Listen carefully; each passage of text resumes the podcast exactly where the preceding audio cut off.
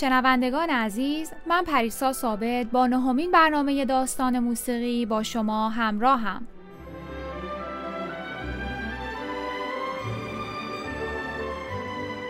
در برنامه قبل با چند نمونه از آثار دوره رومانتیک آشنا شدیم.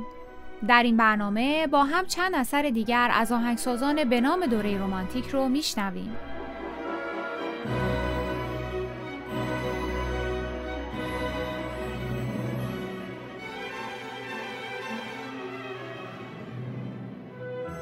دوره رومانتیک اصر طلایی اپرا بود. در سر تا سر اروپا از آلمان و فرانسه و ایتالیا گرفته تا روسیه اپراهای زیادی نوشته و اجرا شد. به علاوه آهنگسازای رومانتیک برخلاف آهنگسازای دوره های قبل اپرا رو نه فقط وسیله برای ترانه و سرگرمی بلکه نوعی نمایش جدی در موسیقی می‌دونستند. ریچارد واگنر یکی از طرفدارای سرسخت این نوع نگاه به اپرا بود. به نظر او اپرا با دور شدن از اصل خودش در موسیقی به کنسرتی با لباس بازیگری تبدیل شده بود.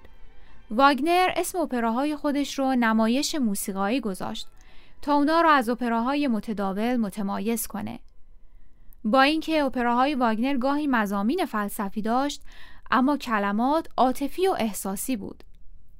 با هم به قسمتی از یکی از اپراهای واگنر به اسم تریستان و ایزولد گوش میدیم تریستان شوالیه که قرار ایزولد رو با کشتی پیش نامزدش ببره. در بین راه خدمه به اشتباه معجون عشق رو که قرار بوده ایزولد و نامزدش بنوشند به تریستان و ایزولد میده و اونا عاشق هم میشن. با اینکه ایزولد در نهایت با نامزدش ازدواج می‌کنه اما عشق بین اون و تریستان از بین نمیره. در این اپرا واگنر عشق رو به عنوان نیروی محرکه همه عالم معرفی می‌کنه.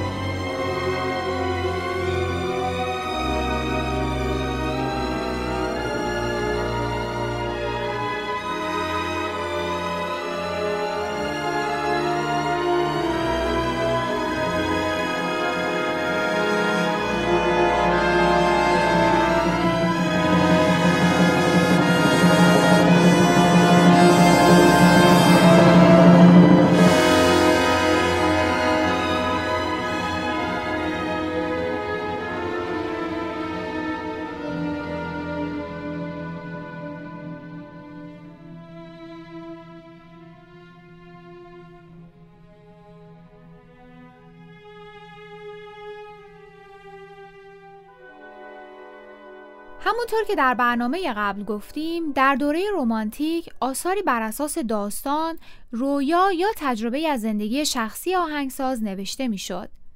این نوع آثار به موسیقی پروگراماتیک یا موسیقی برنامه‌ای معروف شدند.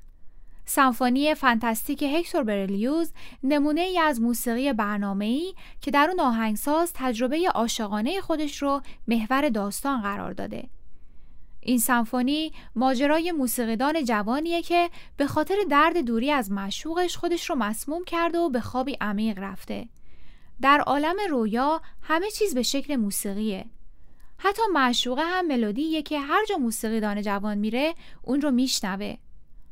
موسیقیدان در رویا می‌بینه که معشوقش رو می‌کشه و به همین دلیل اعدام میشه. در موومان پنجم خودش رو در جمع جادوگرها و ساهره هایی می‌بینه که برای مراسم تدفینش دور هم جمع شدن. از هر گوشه ای صداها و فریادهای عجیب و غریب میاد. معشوقه موسیقیدان بار دیگه ظاهر میشه ولی این دفعه ملودی نجیب و آرومش رو از دست داده و به رقصی تند و محرک تبدیل شده به یک ساهره با هم به قسمتی از موومان پنجم این سمفونی گوش میدیم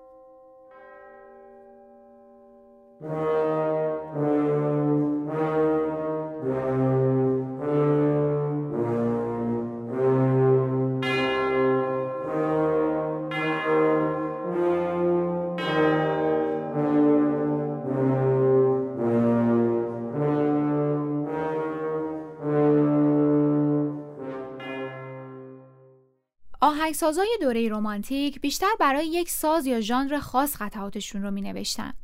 مثلا برلیوز بیشتر کارهای ارکستری داره. لیست هم یکی از آهنگسازای دوره رمانتیکه که آثار زیادی برای پیانو نوشته. شنونده هایی که به سالن کنسرت لیست می‌رفتند محصور مهارت های او در نوازندگی می شدن. لیست از آهنگساز و ویولونیست دوره رمانتیک پاگانینی تاثیر زیادی گرفت. قدرت نوازندگی پاگانینی در ویولون اون رو به شیطان ویولون معروف کرده بود. با هم به اثری از لیست گوش میدیم که برگرفته از کنسرت های شماره دوی پاگانینی برای ویولونه. قبل از اون به قسمتی از تم اصلی پاگانینی برای ویولون گوش میدیم.